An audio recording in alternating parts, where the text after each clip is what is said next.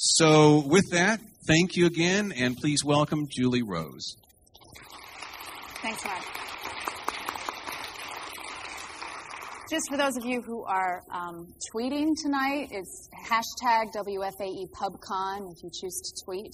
Uh, and we will talk a little bit more about how you can get involved in the conversation digitally if you choose not to raise your hand.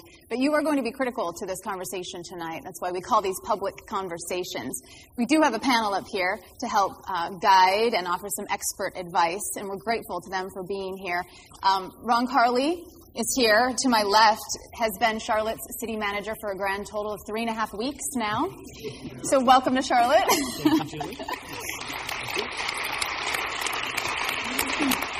Before uh, coming to Charlotte, he was the chief operating officer of the International City County Management Association and had a chance to travel across the country, see a lot of cities, learn a lot of different best practices and worst practices. So we're excited to have his sort of outside slash inside view tonight on the issues we'll be discussing. And then also a long history of service at Arlington County.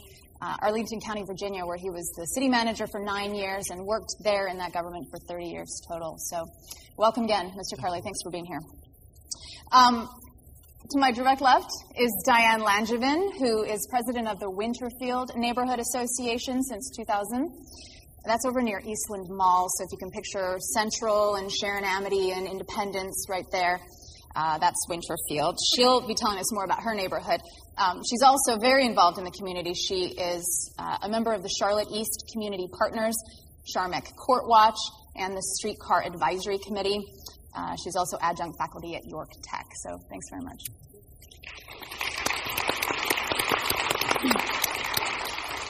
Here to my right is Tim Timmerman, a founding director of South Mecklenburg Alliance for Responsible Taxpayers, which uh, is SMART for short. So it, it, may slip out of my mouth tonight, SMART this or SMART people, and I mean SMART as in South Mecklenburg Alliance for Responsible Taxpayers but they're also very smart, I'm sure. um, also, uh, Tim Timmerman is a former professor of operations management in the McColl School of Business at Queen's University and the author of a business book titled Winning the Information Game. We do have one empty seat. Vivica Torrance is on her way. I think she's hung up in the parking situation, but we'll be here shortly, so we're going to get underway without her. Um, and I'll just introduce her briefly. She's the president of the Thomasboro Neighborhood Association in West Charlotte, um, has been there for uh, several years. That's roughly where Freedom and Tuckaseegee and I 85 meet, so representing West Charlotte. So, again, let's just have a round of applause for our panelists. And for you here in the audience, because you'll be an important part of this discussion for the next hour and a half. Can I just see by a raise of hands how many of you live in South Charlotte? Okay, good, good. How many of you? Oh, there you go. Tim's got his peeps here. How about East Charlotte? East Charlotte. Okay, great. West Charlotte? West Charlotte folks? Okay, good. How about North Charlotte, University area, and beyond? Good, good. Okay, uptowners? Any uptowners? Downtowners? Good. All right, Mr. Carlee himself. I'm sure we'll be hearing about that. All right, so here's a question maybe slightly more difficult for you. Raise your hand if you are satisfied, totally happy with the investment that you have received from the city in your neighborhood, whether that's police, roads and sidewalks, utilities, economic development, totally happy. City's been awesome for your neighborhood. Okay, good. It's about half of you. That's good. That's probably good for you to see, right, Mr. Carlee? Okay. Um, Great. Well, I wanted to give just a little bit of background tonight about what, and this will just take a few minutes just to kind of set the stage. We talk a little bit about wedge and crescent, which is kind of the jumping off point to this, this meeting tonight, thinking about the different areas of Charlotte, various different needs. So if you'll indulge me for just a quick moment, um, to show you a couple of quick slides, and I'm going to stand up so I don't have to crane my neck quite so much. These slides actually originated from City Manager Curt Walton's presentation to the City Council about a year ago when he was presenting the Capital Investment Program, CIP is what you sometimes hear it called, um, which was, you'll maybe remember, roughly a, a, billion dollars of projects that was to be funded through an increase in property taxes. The rate would go up in the range of three to four cents, okay? So this is where these came from. And, okay, so the wedge and the crescent concept, this is an image, and I just want you to look at the colors mostly. You don't have to try and read all the words. Um, when we're talking about wedge and crescent, over here on the left, you've got 1970. This is uh, basically we're looking at um, uh, income levels in the Charlotte area. This whole area is the Charlotte area, okay? Income levels. The green is the higher income, red is the lower income, yellow is kind of the in between, okay? So 1970, this is what Charlotte looked like in terms of income. Switch over here to 2007, and you see this red area along here. That's the crescent. See how it's sort of a crescent shape around uptown, which is right here in the center? Then you've got this green wedge down here of South Charlotte, okay? That's the crescent and the wedge we're talking about. If we could go to the next slide see this a different way. Okay, this is public assistance recipients. Um, uh, again, this is all from Charlotte Mecklenburg from the city manager. So again, you've got the crescent. These are folks that are, you know, the percentage of people on public assistance. Down here, more of a wedge. You see that, right? People who are not on public assistance. Let's go to the next one. Look at it a different way. School performance. Lower school performance is red. More students on um, free and reduced lunch. You can again see crescent, wedge. All right? And then I think we've got one more here. And this is really important because this is the change in tax value. So um, those that are yellow, imagine that's red, I guess, for right now, just to keep in the color scheme. The, um, the yellow part here, these are uh, areas where you've had the highest depreciation in property values versus an increase in property values in the crescent. And what's important about this is that when you look at all the property taxes that the city of Charlotte collects, half, half of it comes from right here in the wedge, effectively subsidizing the rest of the city to a large extent. So you can imagine then, as you um, look at what different neighborhoods need and what they want, there. I mean, I guess it's not that hard to see why maybe the city council has struggled to come up with a consensus on a plan that will meet everybody's needs. So that's part of what we want to talk about here tonight. And um, we have with us Diane and Vivica, who will be here shortly from the Crescent, if you will. We've got Tim representing the Wedge, and a lot of you out here in the audience have seen now where you fall in this picture. Um, let's just start up here, though, on the panel. I was hoping maybe you, Diane, and Tim, and we'll get Vivica in on this when she gets here. If you'd start with us, Tim, and explain for us what you think, what you see as your neighborhoods, or I guess your part of town's greatest needs are. I, I think it's important to understand also, if I could harken back to the charts that were just shown, um, it really stops at 2007. Uh, the chart with the crescent, or if you and and the um, the wedge, if you want to call it that, really is 2007. We've had five years since that um, time. The data has changed dramatically. While the wedge is still there as a a very very affluent part, quote unquote, of, of Charlotte, it is not having the strength that it used to. Actually, population has gone down. More than that, uh, this doesn't show what's happening in Union County, South Carolina, and some of the other areas. As a person who made the decision many years ago to come to Charlotte, it frightens me. It frightens us in SMART. The the thing that, if I was to say priorities or needs,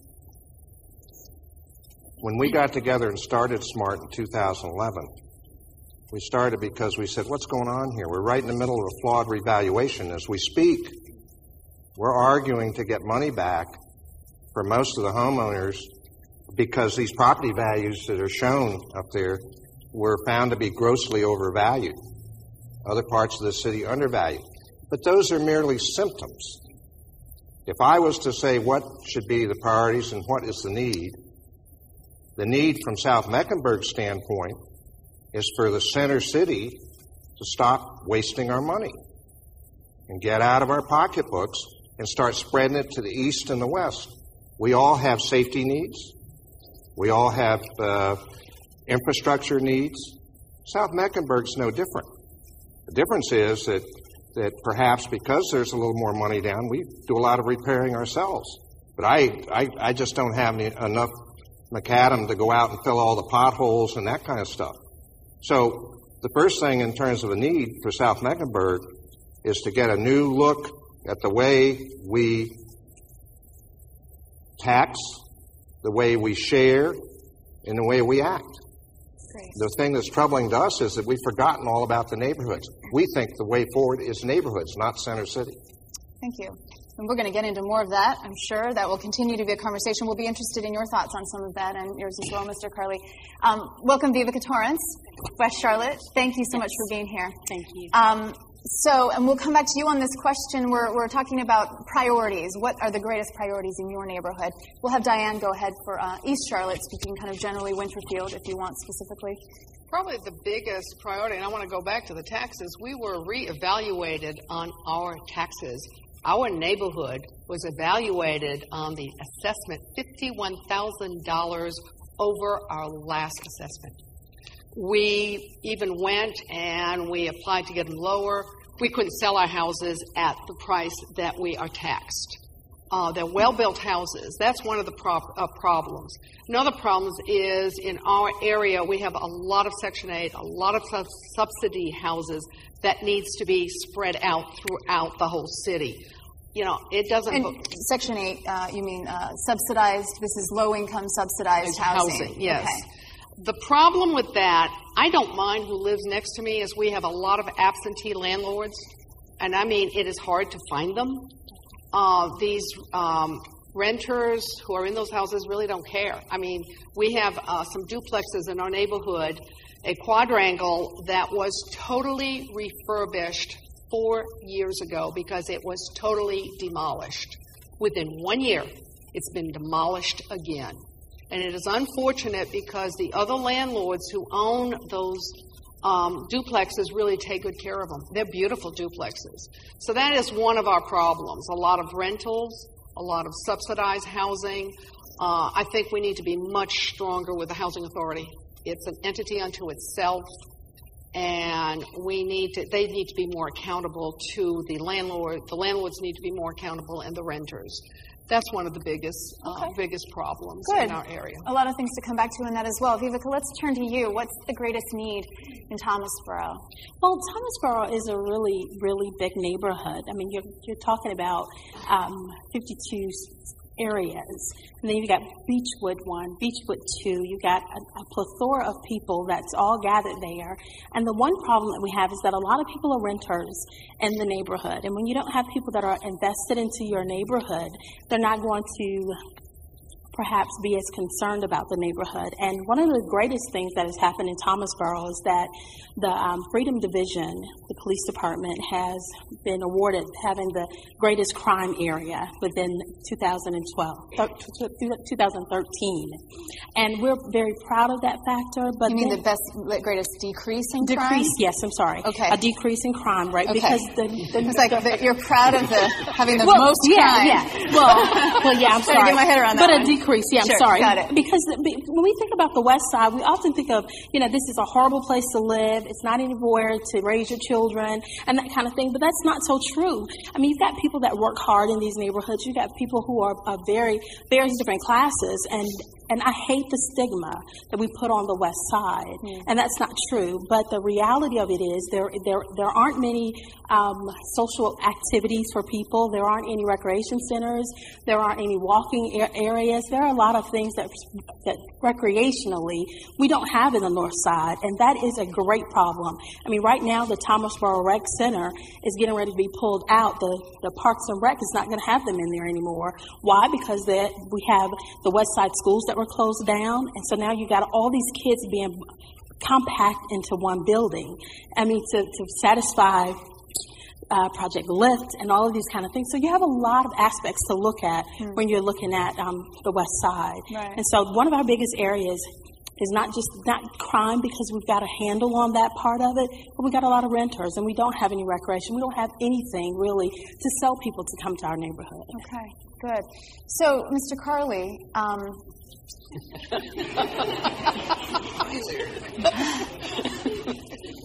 I, I guess I'm Did just you want me to ask interested. some follow-up questions of the panel? No, leave the questions to me for a moment. Um, um, I am curious, though, in your in your experience, what a city can do. I mean, one of the things that both Vivica and Diane both mentioned was um, this this issue of renters versus homeowners, and you know, being able to improve that balance. Are there things that the city itself can do to address that? Uh, yes, and but not by itself.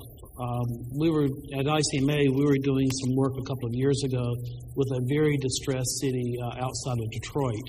Um, and and it was a neighborhood that was a traditional working class neighborhood, uh, very much like the kind of neighborhood I grew up in in Birmingham, Alabama. And uh, it had really, the whole area had taken a beating in the economy and was increasingly renters and absentee landowners.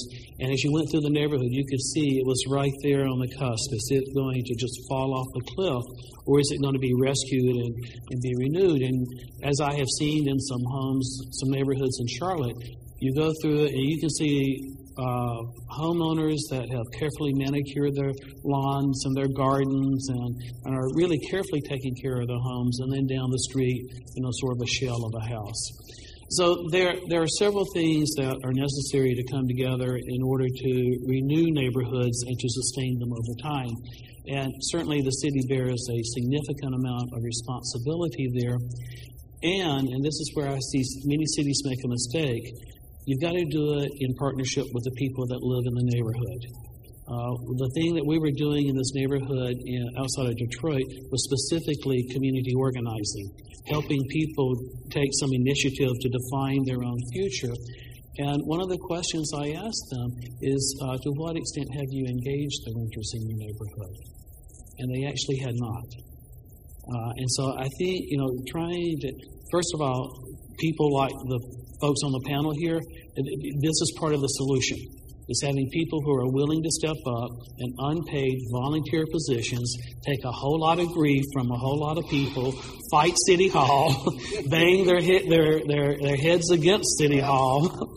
Uh, but that but that that becomes a vital ingredient. And what, what I want to get a better understanding of in Charlotte is how do we in City Hall then partner with those neighborhoods and engage them not by just telling people what we're going to do or what budgets we're going to pass, but actually having a conversation about the relative priorities in those neighborhoods and helping facilitate the, the not just a conversation but action that includes the people who live there, the businesses that are there, the institutions, the anchor institutions in neighborhoods to really help people define their own futures.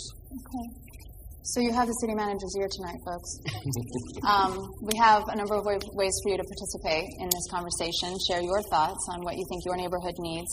Um, I'd be particularly interested to know: Were you uh, advising him, Mr. Carlee? You are right now in the process of putting together your own version of the CIP, the the capital investment program that you will present in a couple of weeks. Well, let me lower that bar real quick. uh, because I, I, I, came in on the city council's last workshop, which meant about four days later, the budget goes into production. Right. And so um, there's not going to be much of my stamp on this CIP. It's going to be very similar uh, to what has been out there previously. Uh, but one of the things that's important to understand about a CIP it's just a plan. You know, it's, it's a point for conversation. And, and CIPs change and evolve as the conversation continues and as the opportunities present themselves. So I'd be interested to know uh, were you to advise him on what to include, what to not include, as he's making some final uh, you know, uh, adjustments Planning to, to this plan. Yes, future understanding that he's, you know, does not have the advantage of having of having come in late in this in this particular instance. But were you to be advising him on priorities, how the city should be spending his money, what what would some of those things be? So be thinking of that. Um, we have a number of ways for you to participate in the conversation, and I think we'll get a slide on that in just a minute. Um, we have First of all, the hashtag. If you want to tweet, you can always have that conversation. Hashtag WFAE PubCon. We have a couple of microphones here, um, one here and one over here. You can flag down one of our microphone people. And I think we also have an email address. Is that right? PubCon at WFAE.org. You can tweet. I mean, you can you can uh, you can uh, text is the word I'm looking for. You can send a text to that that email address or send a, send it from your smartphone right now. If you'd rather not, raise your hand and stand up and that'll be submitted to our own person over here who's going to curate that, and we'll get those involved in the conversation as well. So I just, as you're thinking of questions, I, I do want to bring up one thing, um, just as a, a, topic of conversation, because it has been a part of this from the beginning this last year. It's the streetcar. Oh. Okay, so I feel like we ought to just put it out there. Um, but I, you know, I, I want to actually kind of take it just from the context of, you know, we hear what, because this is one of the things that the former city manager and Mayor Anthony Foxx have talked about as uh, something that could help, could address the problems that both the East and the West are talking about. Um, his view, and I'd like I'd like to hear what you think about how a streetcar could could it really I mean, would that really help you, Vivica, to have a connection from your side of town to Center City to Eastland Mall? Of Mall? course, by all means. I mean, you're talking about people in this day and age that are looking for jobs. And when people are not, when people do not have the access or the means to get to where they need to take care of their families, there is going to be a problem.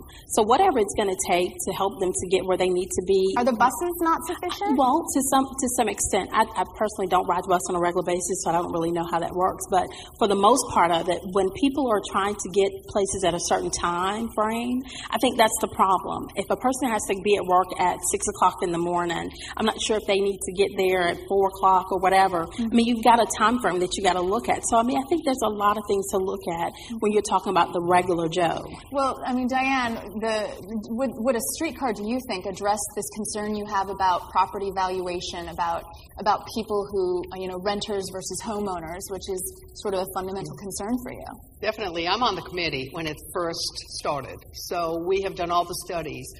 And Central Avenue is a very vibrant area. It's very international. We have the best restaurants in town, great shopping. Eastland Mall is being developed. It would help our communities, and it would also help the educational institutions. You have Johnson C. Smith, and Dr. Ron Carter has just done a miracle. And if you have not been to the West Side, Mosaic Village, and you have not seen it, you need to drive there. You will be astounded at what you see. It would connect the East and the West. It would connect Johnson C. Smith, Johnson and Wales, Central Piedmont, the nursing schools. When students have to go from one college to another, the parking is a big problem. It would, and what they say, buses connect people to different places. Streetcar connects neighborhoods to neighborhoods. It connects businesses. Uh, you can hop on a streetcar, go take a bite to eat, get back on the streetcar, come uptown and look at, to come see a play. The streetcar is something totally different. It's unfortunate. East Charlotte and West Charlotte asks for very little, and we get almost nothing. We get the crumbs, literally. Every time the streetcar was put on the budget, oh, we're going to put it back. Charlotte, East, East Charlotte, you know, they don't. It's like we don't mean that much, but we do a lot within our neighborhoods. If you really want to see dedicated volunteers, come to East Charlotte, and I'm sure West. I know a lot of volunteers in West Charlotte. We really put our volunteer hours in, sometimes more than our working hours. Mr. Timmerman, I know you have a, an opinion on this topic. Well, as the uh, group that probably would pay the lion's share, uh, my only concern, represents SMART here, is that what kind of gateways do the monies have to go to to even go through to even get to the east and the west? The, the, the thing that troubles us in the south is that for so long, the east and the west have been neglected. A streetcar isn't going to solve this neglect. It is only a symptom and, and a, a band aid on a more core issue in this town, and that is if we could go back to one of the charts, in 1970, the center city was red. Today, center city is green. Everything around center city is red. Now, you say, what is wrong with this picture? Well, what we've seen, there are 22 people on the board of directors for the Center City Partners. Now they give a grant to the to the east side in that neighborhood. I'd like to see grants to all the neighborhoods so we can all get together. Maybe there are better ways to to get uh, the unique characteristics of the of the neighborhood recognized. The neighborhoods are lost; they are forgotten. And and the only thing this is why we started Smart. The only thing is say, hey, bring your money. Well, it's not getting to them. It's not getting to you. Where's it going? And, and you know, you got 22 people on a board of directors for the Center City Partners, starting with the Charlotte Observer, going on down through virtually every every mover and shaker up here. When you talk about Ed Crutchfield this last weekend in his interview with the, the Charlotte Observer said the reason that they focused on Center City is so they could attract the people for their banks. Those people are now living in Union County. I can't even get them to come down to South Mecklenburg. They keep going. They'll run over me on Providence Road at five o'clock. And and and really, it's I, I moved to this uh, county and this city because it's a beautiful place. Twelve years, thirteen years ago, when we came here, we were on the right track. We were starting to talk neighborhoods to neighborhoods. We had no voice down there. South Mecklenburg, they just bring your, your money. Where are the neighborhoods? They wouldn't talk to neighborhoods. There are neighborhoods all over this city that are vibrant, that need attention. And I'm not just saying the west side and east side. So what- what We're do they down in need? our area. We've got the most, you know, last point, Uh-huh. last statistic, and this is not to be a statistic. We are probably the most racially and most ethnically diverse part of the city. It's not just all white people living in, in, in enclaves down there. The most? No. Racially? Yeah, thirty percent. My daughter teaches in Mecklenburg, and thirty percent 30%? of the of the Thirty percent. We are ninety percent. well, okay. At We are 90% then you're not- diverse. Then you're not diverse. We're ninety percent diverse. Our schools have the bl- blacks, Asians. So do we. Uh, oh, we're talking ninety percent. Our neighborhood is a lot Latino, major. It's major Latino, and that's do. Definitely. and that's where we have some problems. You So said you're only But see, we got to get back to the neighborhood so we know this. So what is Um, one of one of the biggest things that We're that played against one another. Definitely, and that is a true factor. But one of the other things that have that, that has really helped me as a neighborhood president is the neighborhood business services with the city. They have been instrumental in helping me to to learn a lot of things. I'm from South Carolina. I moved here four years ago, and so I didn't know about all of the things here in Charlotte.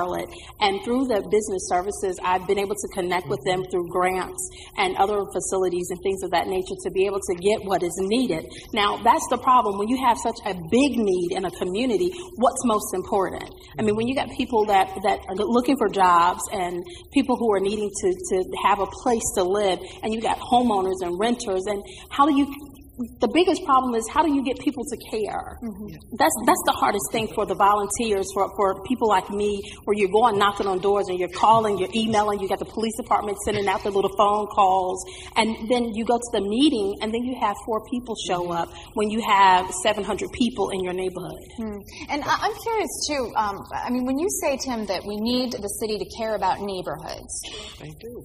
but what does that look like? I mean, does that mean that we need, you know, that you you need more grants? You need money to, build- I don't know. What do you need? Um, an example, Uh-huh. a sad example, but nevertheless a good example. Last week we all suffered with Boston. Okay, Boston is known as the city of neighborhoods. The city fathers, the city, saw the value in the differences that each of those neighborhoods made. They worked to pull them together, to recognize, to build a, a representative um, government that represented all those things. I live in San Antonio. Um, for nine years, I was involved much more. San Antonio is much like Charlotte. The city is the county, the county is the city. Let me tell you, it's all neighborhood based. San Antonio today has a 5.6% unemployment rate in a majority Hispanic community where the whites and the blacks and the others are, are the minorities. How can you do that?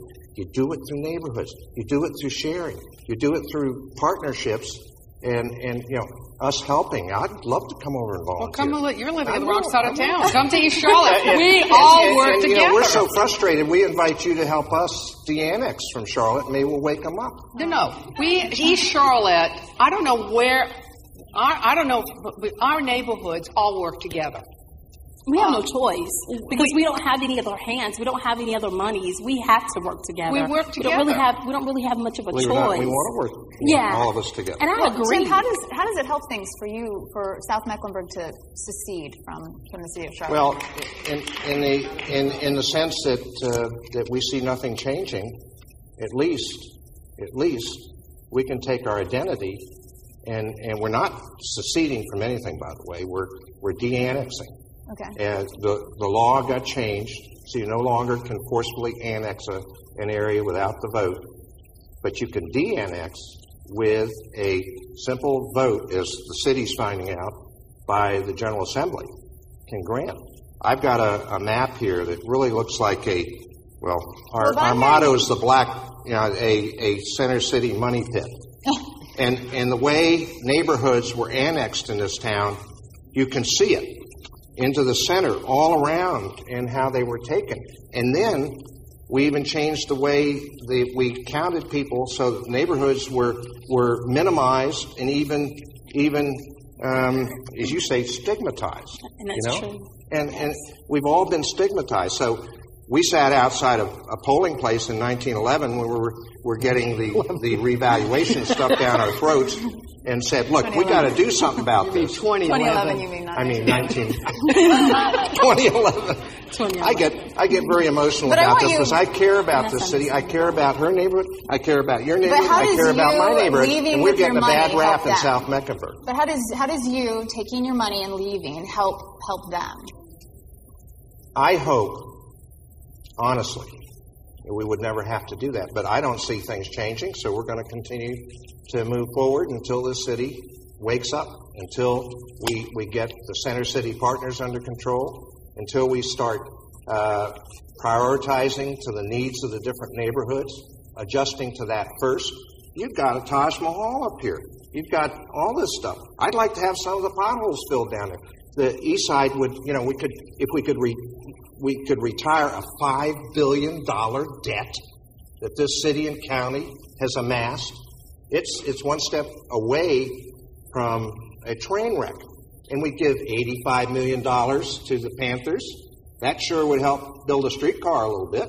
Okay, I know we have some comments things. out here in the audience, but I do want to give you, Mr. Carlee, a chance if there's, I mean, we've touched on several things here in the last few minutes. Is, is there anything you're, you're, you're dying to say about uh, what's been discussed? Well, respectfully, uh, I think it's a false choice between the center city and neighborhoods. I don't think it's a pick one. I think it's a pick two. I don't think there are any vibrant, dynamic, successful world class cities with dead downtowns. I think you've got to have that anchor uh, that is the is the jewel of your city uh, that brings people together and offers the kind of amenities and activities. But at the same time, if you only do that, then it's not going to survive without growth and development and restoration and sustainability of the neighborhoods. And I think the challenge is really trying to find that right mix and ensure that we pay attention to both. Can we get, um, great. Can we get Mr. Carlee's uh, microphone up just a little bit? He's got a nice, mellow, uh, I'm a very soft spoken guy. Oh, he is. So it'd be great to have it kicked up just a little bit. Let's go over here. We've got someone in the audience. If you could uh, introduce yourself and tell us where you live, if that applies to the comment. Okay, my name is Todd Gill, and I live just outside of Center City, uh, I guess right behind the uh, the Music Factory. Oh, okay. So, my question, I wanted to go back, if I could, just for a second to the streetcar. And I wanted to know how the Lynx Blue Line could inform us of how a streetcar may improve the investment opportunities as well as the growth in those corridors, such as they have on South Boulevard. So, I'd like to talk about that if we could, because I don't have to travel that distance or that direction very often, but as I see things, they seem to be moving in quite a positive direction. And I think that's where people on the west side and east side of Charlotte would like to see their neighborhood, neighborhood travel as well. So, is there a parallel to be drawn there? Okay. Okay. So, uh, Mr. Carlee, I know you are still studying the streetcar, but you do know about streetcars. Um, do you want to take a crack at what he's asking there? Yeah, I, I think that's uh, key to uh, whether or not to make a streetcar investment. Uh, the streetcar, which I think suffers actually from the name and some of the images that it creates, is is on the street rail service, and and it does connect neighborhoods. You know, I'm, I'm used to having neighborhood people that know more about things than I do from Arlington. I'm glad I get the same thing here in Charlotte as well. Uh, and and it does connect neighborhoods. Rail connects in ways that rubber tires don't. Buses can go anywhere you know where rail goes. And that provides the kind of incentive to make investments because you know that infrastructure is going to be there for the long term. And so, streetcar, like uh, light rail, is both part of a transportation system to enable your street grid to work at a functional level uh, and at a walkable level as you actually grow your population and your business, and at the same time to serve as the economic incentive to be able to concentrate the densities of population that will provide the amenities that you want, like grocery stores, uh, neighborhood uh, service commercial, where there's enough business there to actually support it. And so you, you want to you want to look at a streetcar as a total system. Now, the, the, the counter challenge, one of the challenges, one of the paradoxes, is that the streetcar can stimulate the investment that you want, but can result in gentrification that can have some adverse consequences and displacements in neighborhood. And so the, the land use planning and the protection of neighborhoods becomes, again, part of a very complex, almost organic system uh, that requires uh, some real uh, some real um, interconnectedness and deep thinking about their transportation and land use plan. They have to go together. Uh, I would say, from a planning standpoint, conceptually, I'm pretty impressed with what Charlotte has done because, as was explained here, uh, the effort is to really connect activity centers. And that enables people to move from there to there. There is a there there. And then the question is, how much more there can you build along the way? With regard to the specific project that's on the table, I'm still in the process of analyzing both the development and operational cost of the system, financial options, and economic development potential from, uh, from the potential of the streetcar. And I'm just curious to kind of t- tag along onto that. I mean, do you worry, Diane, that, the, the, that I mean, you talk about in your neighborhood, you've got these homeowners who are original homeowners. They're in their 80s, and then you have young people coming in and buying and fixing up these homes. So do you worry that when the city comes in and buys Eastland Mall or comes in and, uh, and, and puts in a streetcar that you are going to get priced out of your neighborhood? I mean, we've certainly seen it in other parts of the city that are closer in to uptown. I don't think so. Uh, a lot of people own their own homes right now, pay for. Uh, I'm not worried about that because we want young business people, young professionals to move in, and the houses are priced at, I mean, different um, levels. Uh, they're big houses, small houses. Our neighborhood just celebrated its 50th anniversary last year, so we have original. I mean, the houses are well built. They're not humongous houses, they're about 1,300 square feet to 1,700 square feet. Great for a beginning family. Um, same with the duplexes. So no, I'm not really worried about the uh, the prices. Or the possibility of gentrification in a way that. I don't think our neighborhood, what we're trying to do in our neighborhood, and we've got the same problem, is getting volunteers. You know, I'll tell you how you get people to come to a meeting. Create a crisis. Definitely. And you will get people to come. And feed them. And feed them. Even that, Feed them, yes. yes. Um, we are working very. So very you need city grants to provide refreshments And we at your did, meeting. and Yeah, You we have that. City partners. And um, we do a lot of grants. We're running our fifth grant, and I must say, the city, neighborhood, and business—they're tax wonderful. They are the best people to work with. Uh, and we're working very hard with our police officers, with code enforcement. Uh, the city has been very, very good to us. Um, I've known a lot of people in the city. I cannot complain about what they've done for us. They're there for us. If I need anything, I just have to call. But it is very hard to get volunteers. And you know, I, I think just to kind of back on another topic, the quality of life. When we look at our our east side and our west side neighborhoods, the quality of life, and there's been quality life studies done every year in Charlotte, and I and I really say that every neighborhood should look at their quality of life. And what that means is how how close is it to your grocery store, your mall, your getting the things that you need. That that that helps us to understand our quality of life. And unfortunately, the northwest or the west side really, really has a problem with our quality of life because everything that we need to get to, if you don't have a car, you're not going to get to it. And a lot of people, unfortunately, don't have cars. And in many places, if you do have a car, you're looked at as somebody who's got it. But unfortunately, all of us don't have it. And, and it's sad because if my brother is hurting, I too should be hurting. And that's one of the problems that we have on the north side. If we don't help each other, how will we ever, ever be able to affect the quality of life? If my senior citizen neighbor cannot get to the grocery store, it is my responsibility to make sure I do what I need to do to help her. But the city also will have to help me to help my neighbor. And you know, that doesn't take a streetcar to do it. no, it, it takes it takes the appreciation of what a neighbor is, what a neighborhood is, and, and and how cities put together. Again, I'm not holding it up as a paragon, but I lived in San Antonio for almost 10 years. They don't a streetcar. They have a very effective bus system. They have neighborhoods. What they've done is they've spread out the venues. Uh, Discovery Place might be in South Charlotte here. Um, another, the things that bring neighbors together rather than citing it in one central location. You spread. Boston's the same way.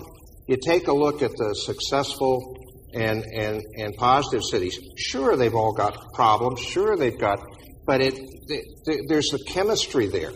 And you know, you're fighting. Uh, let me just say one last thing. We live in a technological age. Are people going to necessarily settle along these routes? They're going to Twitter. They're working electronically now. The, the, the back office for, for Bank of America and, and a lot of the companies, MetLife is coming in, they're down in South Mecklenburg. And those people don't even need to go to South Mecklenburg. They can live down in, in, in, um, in South Carolina.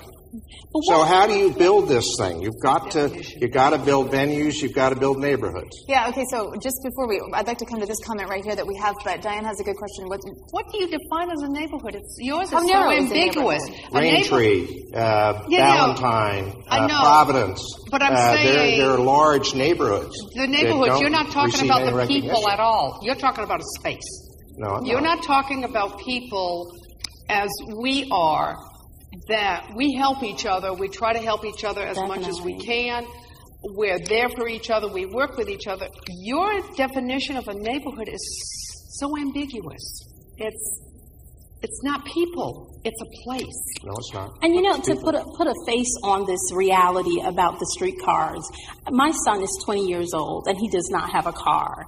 I have a vehicle and I have I work in South Carolina, so that's an hour drive. So when I leave and he needs to go look for a job or to get whatever he needs to do, when he tried to go to Westinghouse Boulevard, he could not catch a bus there because um, the bus did not go out that far. So therefore, what was he supposed to do? He needs a job. He's an African American in Charlotte, North Carolina, and we don't want him to be arrested or anything like that to have this negative stereotype.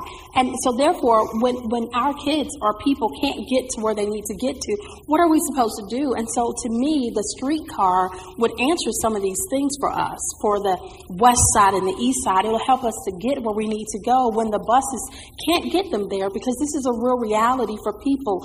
I mean, real people who don't have cars or the ability to go as easily as some of us can. that would certainly depend on the route of the streetcar. It's not Yeah. going to go to West Well, I know. I, yeah, yeah, yeah. I'm not Unless you're on the Yeah. and again, And in some I cases, understand it's what you're gonna saying, be- and, Yeah, I, and I feel deeply what, what you're saying, Right. and I appreciate that.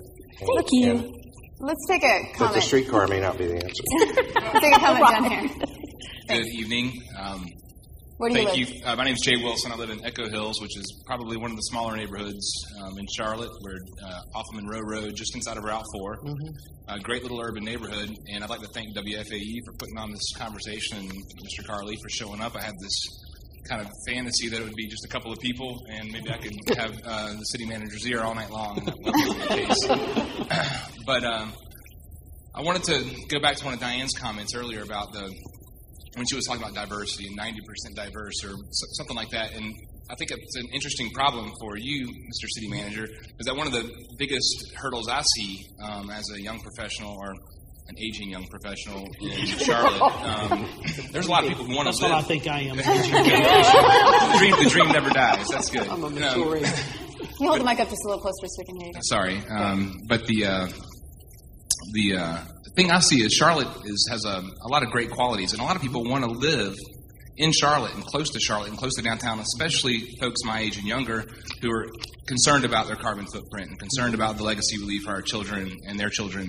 and want to think more in a community um, community mind.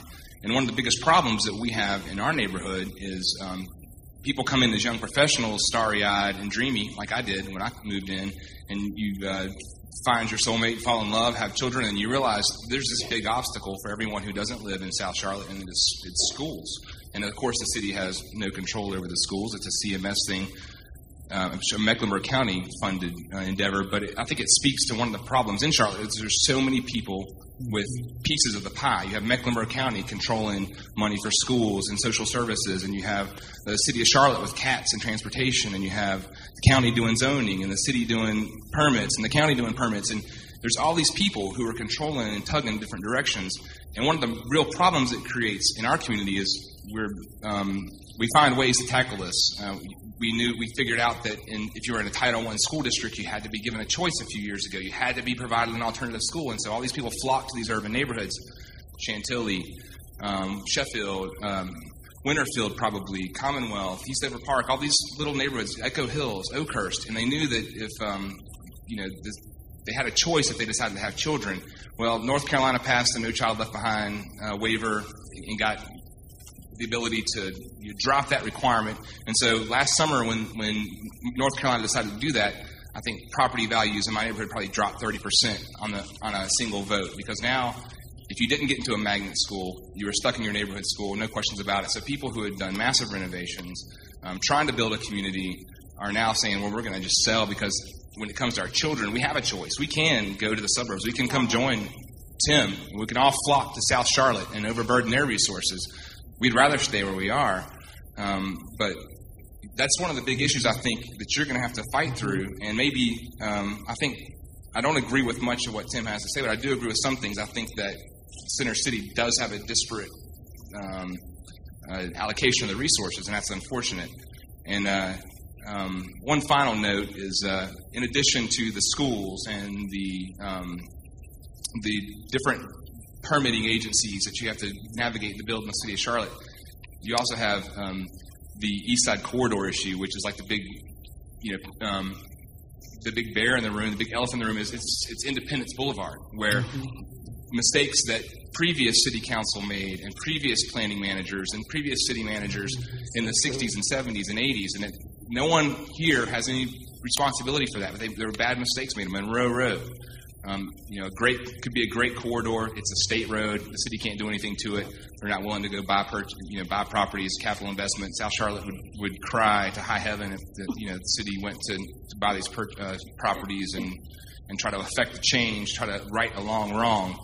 But those are some of the things you're going to have to figure out some way to deal with and, and address. And I think that um, um, in that light, people escape, come to Charlotte for the jobs and then they go to the bedroom communities for the schools. So maybe one thing we ought to think about is lowering property taxes for the folks that are going to have a, a presence in the community, not use so many resources to go back and forth to where they're going, and institute a payroll tax so that the folks who enjoy the, the high the high paying jobs and uh, the resources of Center City um, and, and, all the benefits that, that investment in Center City has um, started producing and use that to benefit all of Charlotte's residents, the West Charlotte folks, the North Charlotte folks, the East Charlotte folks, and yes, the South Charlotte folks. Um, so I think that might be one way to start encouraging a, a reversal of this migration because I, I don't see it changing Thank from you. my point of view.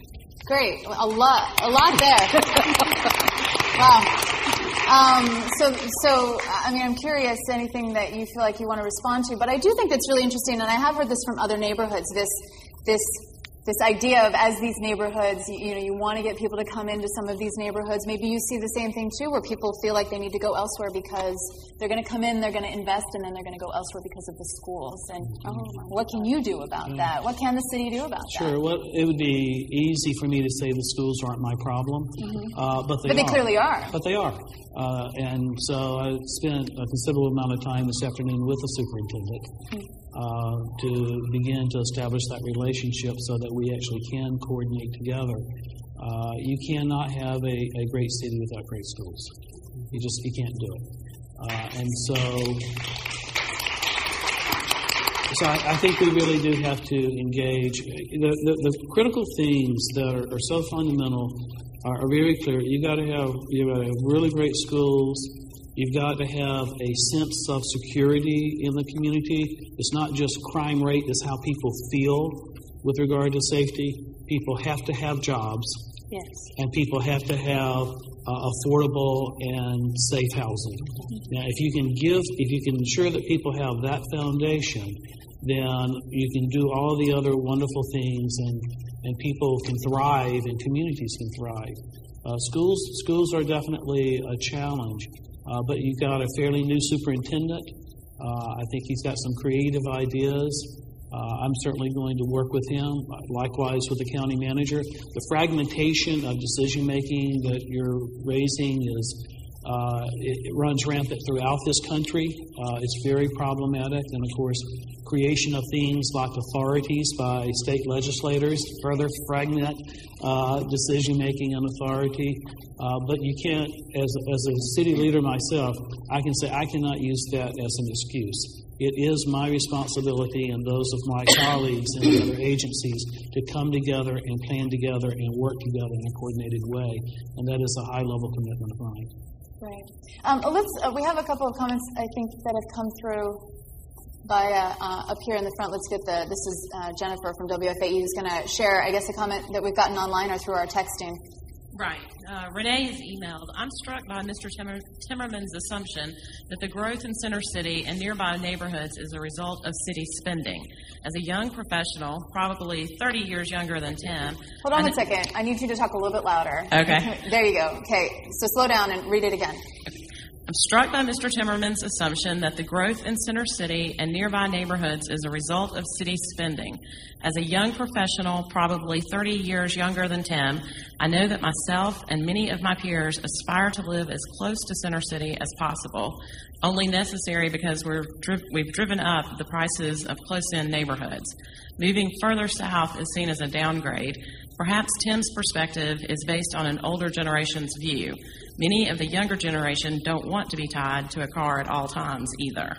Okay. So, so uh, you know, young Can you, professional. I, I, I need. I'll, I'll, I, I I'm going to I'm going to understand repeat it. what they said there. So, um, young professional in the room talking about how um, young people, young professionals, part of the growth in Center City is people are wanting to come. Young people are wanting to live close to where they work. That they're attracted to the Center City, so that actually some of this investment has, has inspired the growth in, in Center City, and that there's a whole younger generation, they're saying, that of people who see moving to South Charlotte as sort of a downgrade in life, whereas maybe, you know, there's a group that doesn't want to live in the suburbs anymore, so that there is value to um, investment in the Center I'm City. not saying there isn't, but when is enough enough? Um, when you look, and I've got a couple charts here that uh, that I use, and it actually gave rise to our our thing. We got the money pit, and it shows how the various neighborhoods were annexed. Okay, and involuntarily annexed, by the way, and that's now stopped. Um, but the the point being that that people have different lifestyles. We're back to the neighborhoods. I resent. I, I, I don't resent, but I understand where you have one view of what a neighborhood is, another view. But I would suggest that in a city as as as wide and as big as Charlotte is, you can have room for all types of neighborhoods. Now, the reason that the schools in South Mecklenburg are valued to this city and people move down, they move down there for the schools. They get half the amount of money that uh, other districts around the, the, the city do. So you've got people with lifestyles with young kids, they want to move down there. You've got empty nesters, you've got people that uh, are retired or, or young people who, who are coming through and, and, and are, they want to live up here. The, the, the challenge for a city manager is to accommodate all those things. And I just would suggest, and, and, and we don't see it happening.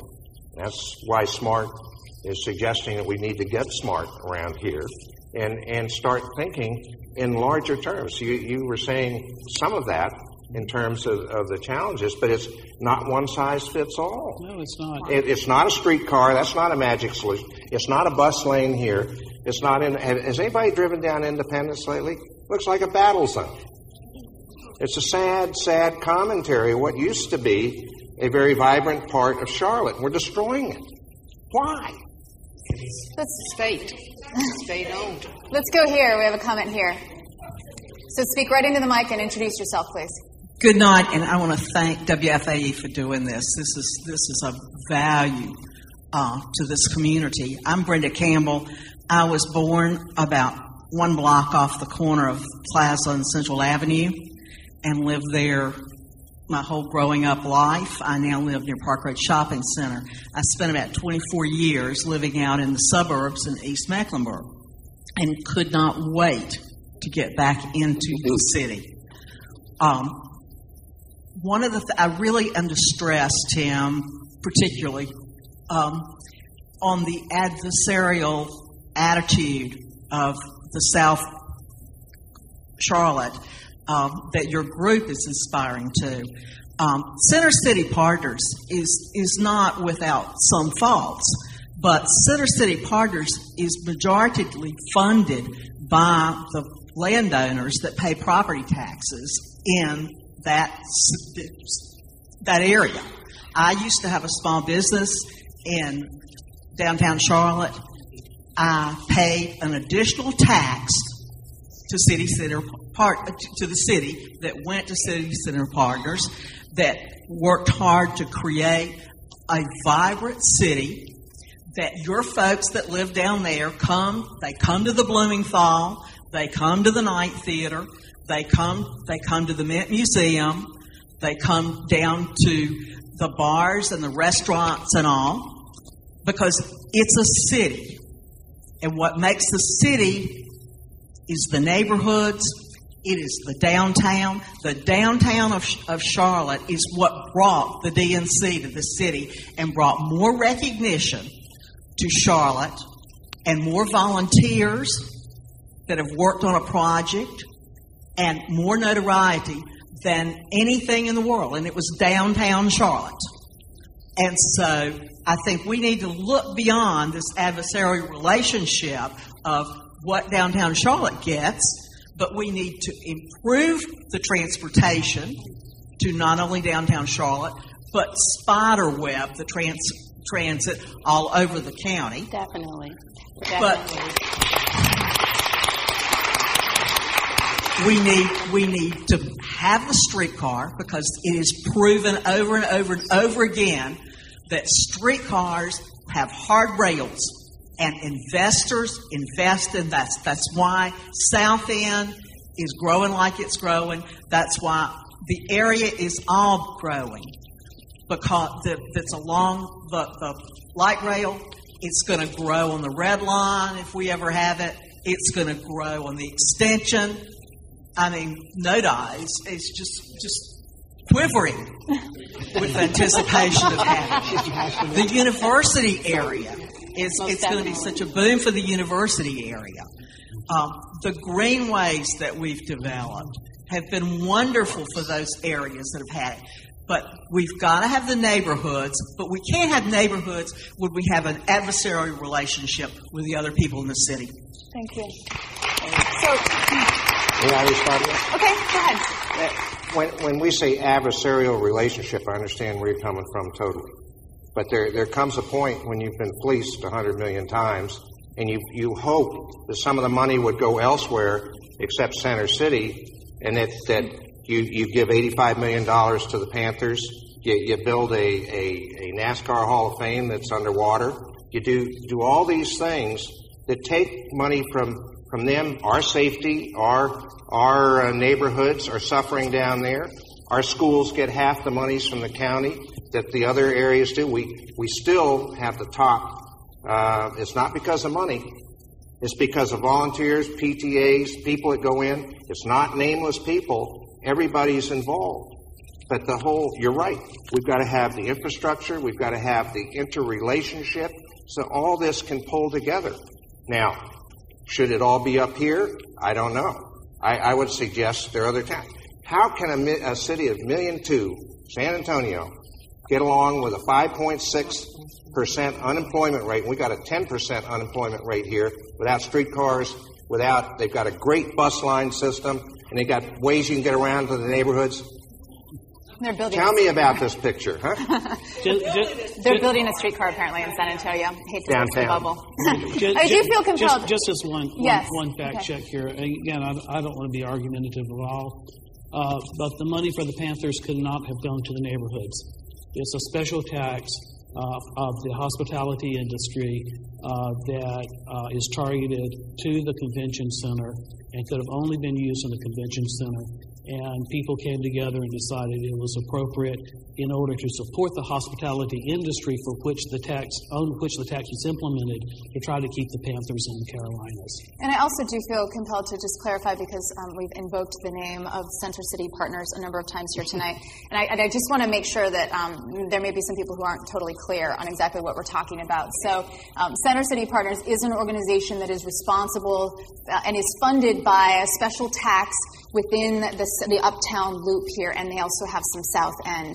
So there's a special tax on, on businesses in that area that they pay that funds the administration and the promotion of uptown uh, development and needs. Center City Partners is um, a booster for the uptown area, but Center City Partners has not funded the Knight Theater or the, I mean, that's a general city tax. The development that happens downtown is supported and encouraged by Center City Partners, but is not funded only by Center City Partners taxes. So that's one thing to clarify. Um, and then also, just incidentally, University area also has a counterpart to Center City Partners. It's called University City Partners, UCP. Um, also has a special taxing district that they collect significantly less than what Center City Partners collects. But there is a university, I don't know if Mary Hopper is here tonight, but there is a University City Partners um, group that, uh, that has the same responsibility to kind of boost and encourage development in University City. So that is, um, so that's what we're talking about when he says Center City Partners. Um, they're a booster group, but not necessarily the reason that Center City is what it is. Obviously, we've all contributed to that, and it's been a long, long process. So I wanted just to make sure we got that. Let's go back here uh, to someone back in the back there. Yeah. Tell us your name and where, you where you live. Hi, Mike Trivett. My fiance and I moved here about six months ago from Bethesda, Maryland, just outside of Washington, D.C. We literally just bought a house in Plaza Midwood, live in Dilworth now. So Welcome. my question, and it kind of expands on, you know, my neighbor who spoke just a second ago about public transportation. You know, we came from a place that had a, a pretty world class system of metro that could get you from Bethesda to downtown DC to Arlington, where I lived previously. It was efficient, it moved people, it got people to their jobs. So, my question to Mr. Carlee is Is Charlotte going to expand the light rail, which almost seems like a novelty now? I mean, I see a light rail car going from South Boulevard to Uptown. I don't take it because it's not that efficient. It's a couple cars. It doesn't look like it's really the best way to move a lot of people around. So, what's the city's stance on expanding that? And is that maybe a more efficient system than a streetcar? And I don't know what the streetcar routes would be, but I know from having lived in a city with a great metro, it made a lot of sense and it moved a lot of people efficiently and I think really connected neighborhoods. So I could be in Adams Morgan or Arlington or wherever else quickly and get to experience all these different parts of the city. Great. Sure. And we've got some uh, folks over here so we can get the mics going. Uh, just, just very quickly, they're, they're complementary systems. And so, yes, the, the light rail system in Washington, D.C. is vital to Washington, D.C., and the inner suburbs being what it is. It saved my community, Arlington, from being a dying inner suburb. It was, it was on the peak of absolute, complete disaster in the uh, 1960s and early 1970s, closing schools, no investment in the retail corridor, uh, losing population, and it really was light rail that turned Arlington around uh, completely. Uh, Arlington is now in the process of doing a streetcar down Columbia Pike, which is a different corridor that had not had investment in a generation as well.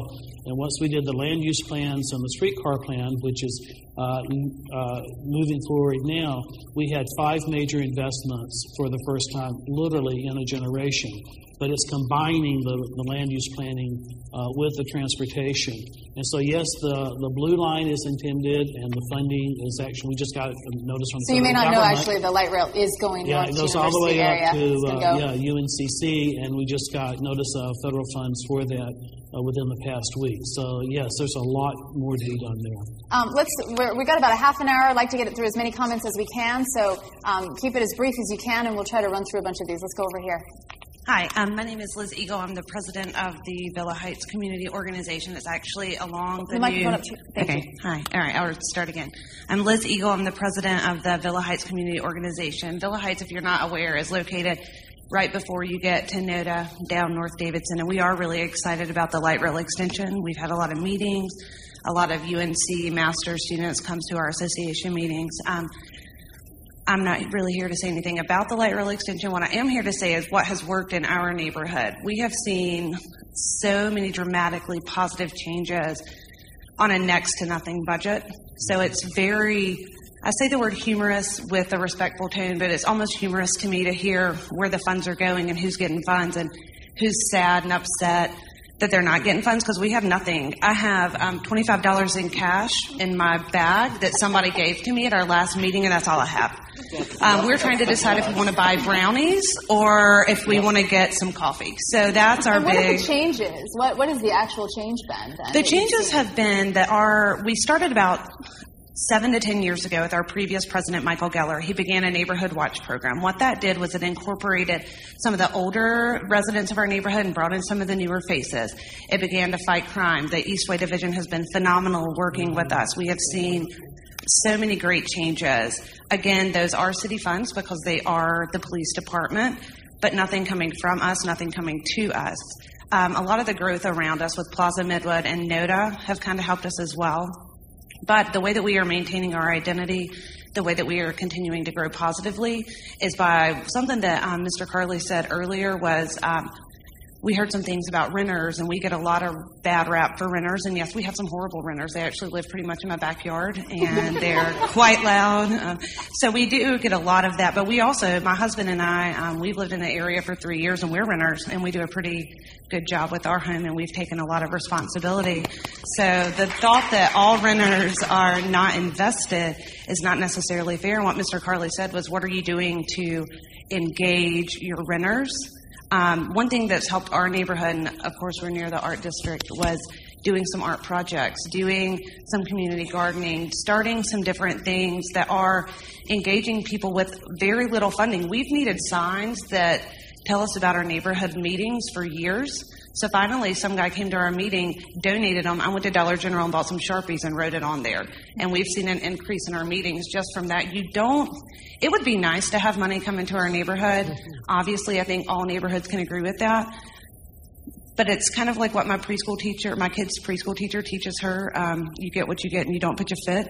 And you do, you do the best with what you've got. And that's what we've done. And that takes a lot away from, like our um, neighbor down here has mentioned, the adversary and the different tension between different neighborhoods. When you just realize that your neighborhood can thrive indigenously, um, it's nice if the city can help. But when we begin to take a responsibility and encourage our neighbors to take responsibility, that's when we see the true growth. Thank you. Great. Let's uh, let's go over here.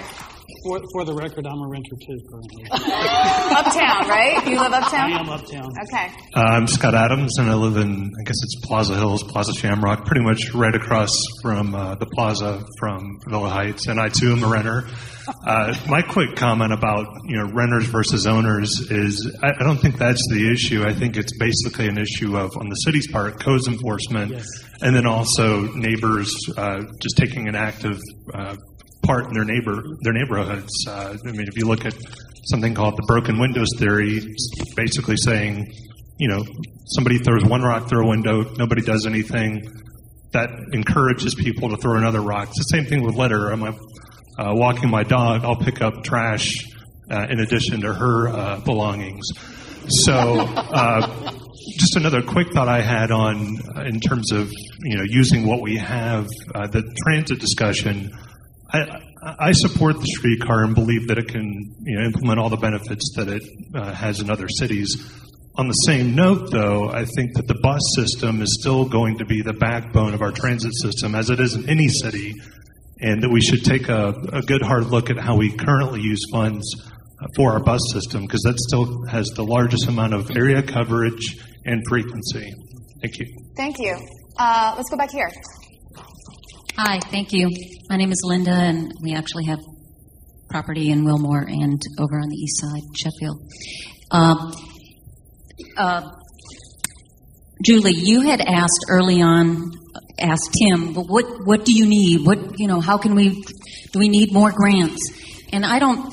And Tim doesn't necessarily want to hear, yeah, more money, more money to the neighborhoods. I don't, and I don't really think that that's the answer. You know, people are saying here, you know, the neighborhood needs to take some responsibility. We need more volunteers. Well, if um, what I what I heard at that moment is less, we need less money at, and we need more identity and uh, a sense of well, this is my neighborhood and this is what's good, and that's marketing. That's having that's having a, a publication or a web pages that have it all together. And this is what that's great about this neighborhood, and this is what's great about that neighborhood. In addition, I also heard um, Vivica talk about uh, the renters, and, and uh, Diane talked about Diana talked about the renters not being invested and emotionally. Um, and that can be because their parents, the, the, the, the, people who live there, aren't able to teach that to, to, to their children. And what occurred to me is the neighborhood associations can volunteer at the schools and have programs, small end of the afternoon programs about this is what community is, this is what neighborhoods do for each other, picking up the litter, uh, uh, cleaning up the streets, asking your neighbor, when are you going to mow your lawn? Um, uh, you know, you see the landlord come by to pick up the check, walk over to the landlord's car and say, you know, I noticed this is going on in your property.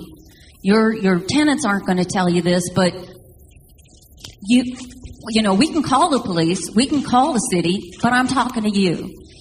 Those type of activities where, you know, you're really from the ground up little kids on up, involving them. Well, what does it mean to be a community? What does it mean to be neighborhoods? And how can we, each one of our neighborhoods, form a relationship, you know, west side to south side to, you know, how the feeling is to not just, oh, well, that's the bad part of town.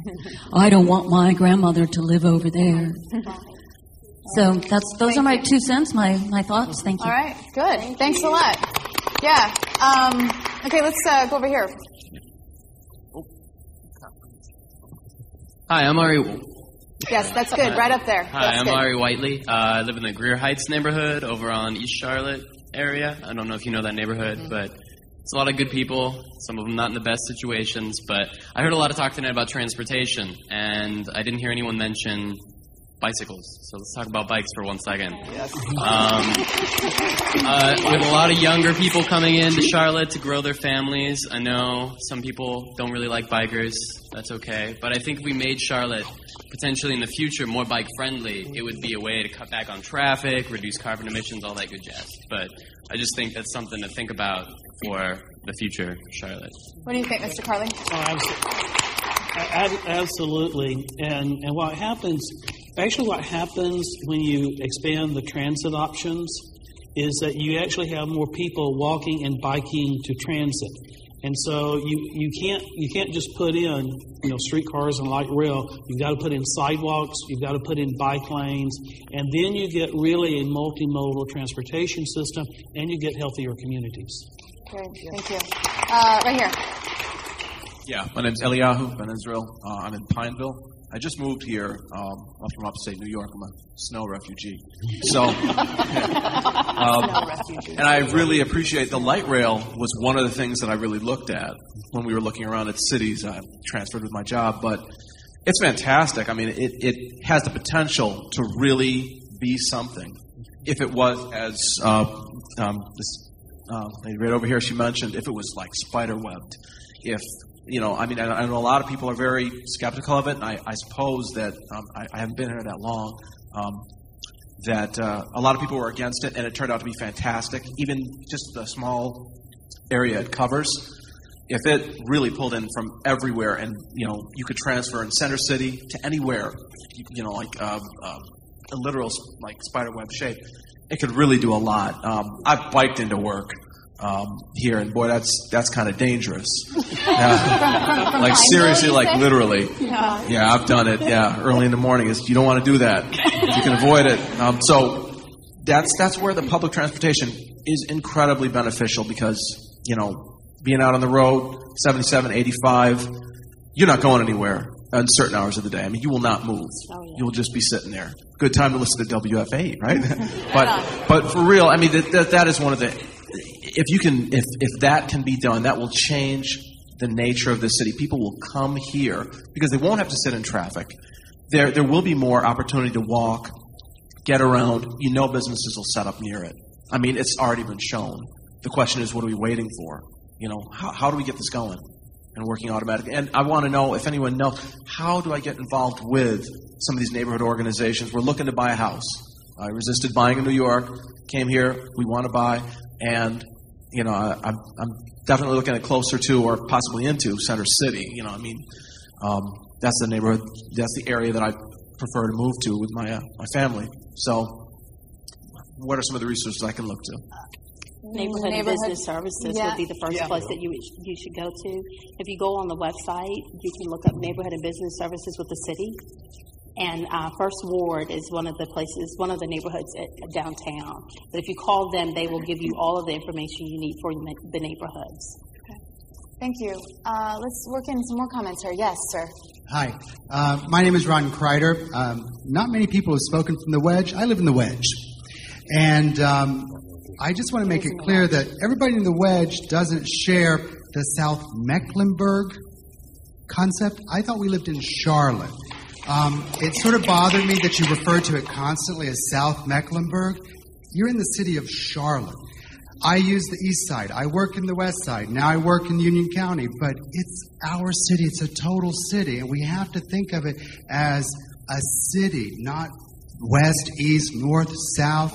Um, and I guess that really bothers me that that we're trying to create this mythical adversarial um, debate here because we're talking about improving Charlotte for all. And I honestly don't mind paying my taxes in the wedge to help support because I enjoy everything in all the other parts of the city. That's what makes a city great. We make reference to New York, we make reference to Philly, to San Antonio. They're not great because they've one got one group that doesn't want to pay. They're great because everybody invests in the city collectively. That's the only way it's going to improve. I'm very happy. I know Charlotte from the 70s. I remember when downtown was a disaster. Mm-hmm. And I also remember when it was great, when you walked down the street with women in gloves shopping from Montaldo's to Thalhimers. Okay? So we can do this again. And we can't do it though if we start being so picayune about, well, my neighborhood needs a sidewalk and mine needs this. We need to think about the greater good. And all these ideas that have been um, spotted all around the room the spider webbing of transportation, the, the streetcar, some of these are non, just are no brainers. And we just need to open our eyes to the fact that we're a collective group. It's a city. And, mm, you know, we have a lot of suburban areas here. And this, this concept of urban versus suburban, we're a city. And the city should come together as a whole and use our resources, resources collectively, share resources, okay? And so we may have put in more money into, into Uptown over the last decade or so. And look what it has done for us, to your point. Look what it's done. Now we spread the wealth, okay? But we can't do this if we, if we consider ourselves not even a part of Charlotte. Okay. Thank you. You wanna, go ahead. We would love to consider ourselves part of Charlotte. We are, whether we like it or not at this point. but unless things change, we're all going to be part of the train wreck. This city is $5 billion in debt. There is no money. The, the, the, the big secret is that, that without raising taxes, eh, eh, very much so, with a, with a revaluation that's going to have a lot of homeowners getting rebates, there's going to have to be some rethinking. Now, the center city had its day. The Crutchfields, the the uh, the bankers built it up. That's great. But now we need to build up the rest of the city And frankly, Smart does not see, without a major change of attitude, those kinds of things happening. If they were happening, I wouldn't be sitting here. I, I, I, I- don't I don't understand the comment about the city being in debt. I mean, we certainly have debt, uh, but we have a balance. 4.2 billion at last. Yeah, but we also have a balanced budget, a 16% reserve, and AAA bond rating. That's not, that's all accounting wizardry. No, You have a flat, no, it- no, a, it is- a, a debt, and then you add the county on top of that. It- It's it- north of $5 billion. But but it, but it's real money, and and the fact is that you can't build a city and make the investments on a cash basis any more than we can buy homes or cars on a cash basis. And so, is there anybody in the world that's not in debt? And is there any great city that does not carry debt that is invested in its infrastructure? I guarantee you, San Antonio has debt. and it's much less than Charlotte. That, that, that, that, that- let me just phrase it this way. No, we're- we're I was That's- at that's a, an I was objective question session we'll with the mayor down at. Ballantyne, and Julie was there. And the mayor was talking about the streetcar, and shortly thereafter was defeated. And, and we stood up. We said, Mayor, thanks for coming down. You know, there are certainly different ways to define this city. And what I've heard a lot about tonight is this city doesn't go much beyond 277, goes over on the west, goes over on the east a little bit. But there's a heck of a lot more city elsewhere. I said, Mayor, when are you going to be the mayor of all of Charlotte? And it goes back to your point. And, and you wonder why there's, there, there's, uh, there's angst and there's uh, disagreement and we're unhappy. All right, we're just a few minutes left, so we're going to go over here, and then I think we'll have time to take one more, and then we're going to have to call it call it good. Thank yeah, you. I'm Kathy Donner, and I guess I'm also in the kind of center wedge. But I think it's that wedge and all the people in the crescent around and that, that are close in that have supported and built the infrastructure for the areas that you lived in. And remember that. Okay.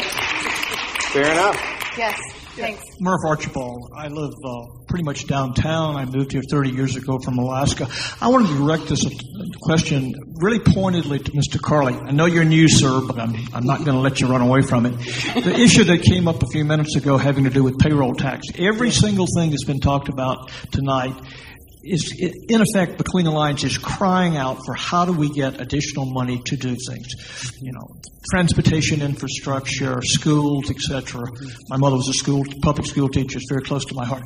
Payroll taxes. Could you quickly say how do they work? Where they have been successful, they were successful when I lived in Philly 40 years ago, and how much money approximately could be generated by payroll taxes here in Charlotte? Uh, the amount of money, I, I don't know. It would be a very large number, and they work essentially as a as a flat tax, uh, and usually at very low rates applied on wages. Uh, the reality is, I'm, I'm not a person who says it can't be done, uh, but uh, trying to get any tax through this General Assembly I, I, comes very clo- very close to a law of nature, and and and uh, and there's no way that the city could make that kind of change, even if we agreed to it without legislative approval. Um, I think we are, uh, we have five minutes. Okay, so those were quick questions. Let's do one more right here before we can take a few final comments from our panelists. Yeah, my name is Richard Bussey. I'm from the Graham Heights, and my question is directed to Diane. Now, you said that you don't have any problem getting what you needed from the city.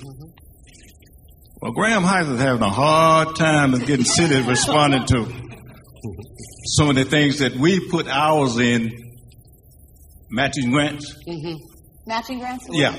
These people are not even returning our calls. I mean, how, how do you explain that? I mean, I, I, What's your? I mean, you don't have a problem. My little trick was I sent an email one time and I said, Is anybody listening? And I sent it to everybody in the matching grant. I got emails immediately. You just have to stay in constant communication. You just have to network. Uh, it's a lot of work. I spend hours on the phone, on the email. It's uh, a working relation. It's very difficult, but I get it done. Um, Well, we, we, we've been trying to have a good relationship with, with the people that we voted in to do the work that they're supposed to do. To the president. uh, you know, And these guys are acting like they're on the golf course or Do you know your? Do you know across the water somewhere. They, you know, you know, they don't even return your calls. So that's what I got a problem with. I got a problem with we paying taxes, and on TV they arguing back and forth where they're gonna spend the money, millions of dollars.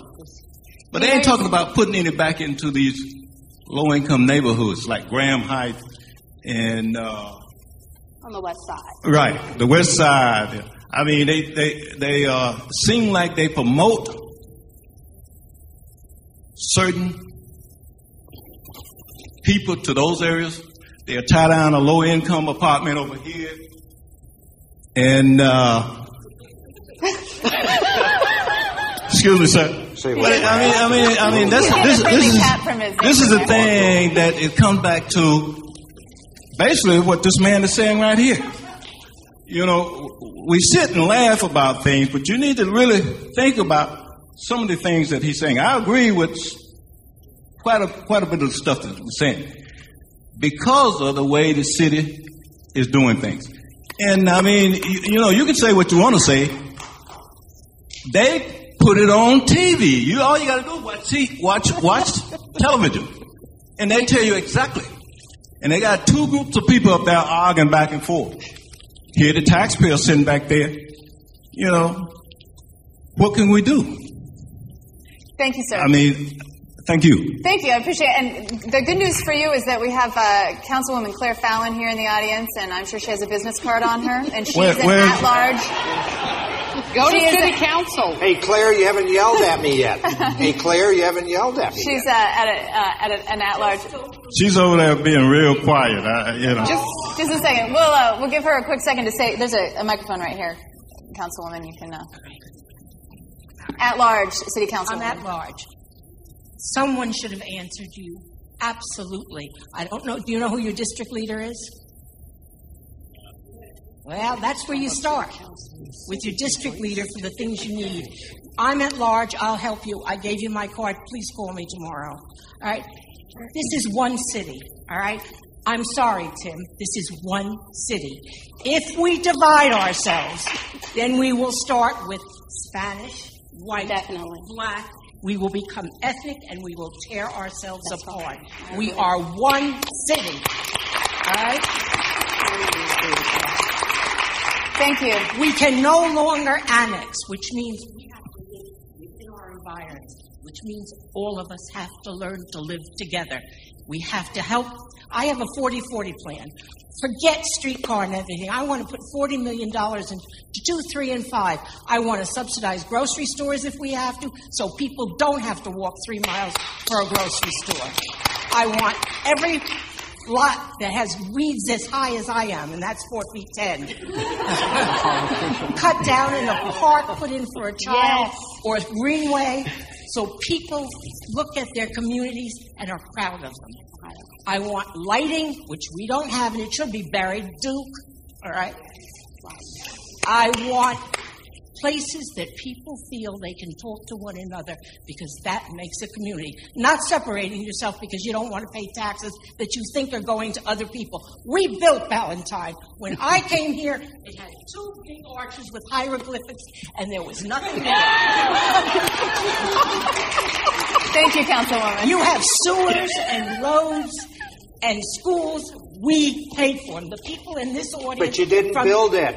We built it. No, you did not build it. Yes, we did. The people in this room paid for it, Tim. Thank you. Thank you very much. So, thank you all. I want to give um, just a quick moment. If there are any parting comments you have, just maybe one minute, we can uh, uh, run through. If there's anything you feel like you need to add or would like to add, Vivica.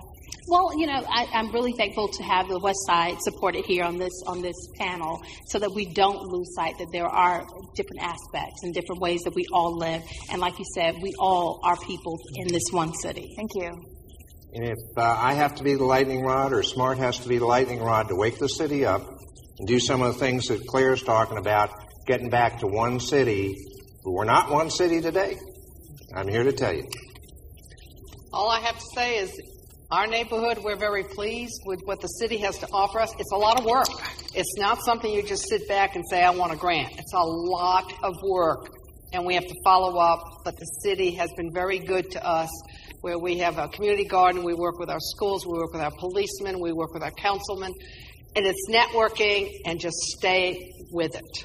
Thank you. Well, this is my first community meeting. Uh, and I'm, I'm thrilled with the quality of the dialogue here. I want to again thank the community leaders that are here for what you do for your neighborhood and for our city. Uh, and I'm looking forward to uh, next going actually into the neighborhoods and really learning firsthand about the issues and needs are. We do have to invest in our neighborhoods. The city council made that very clear to me, mayor and council both, as I went through my interview process. And that is going to be a very high priority of mine, working with all of the city staff and the other agencies to make sure we are doing neighborhood investment. Thank you.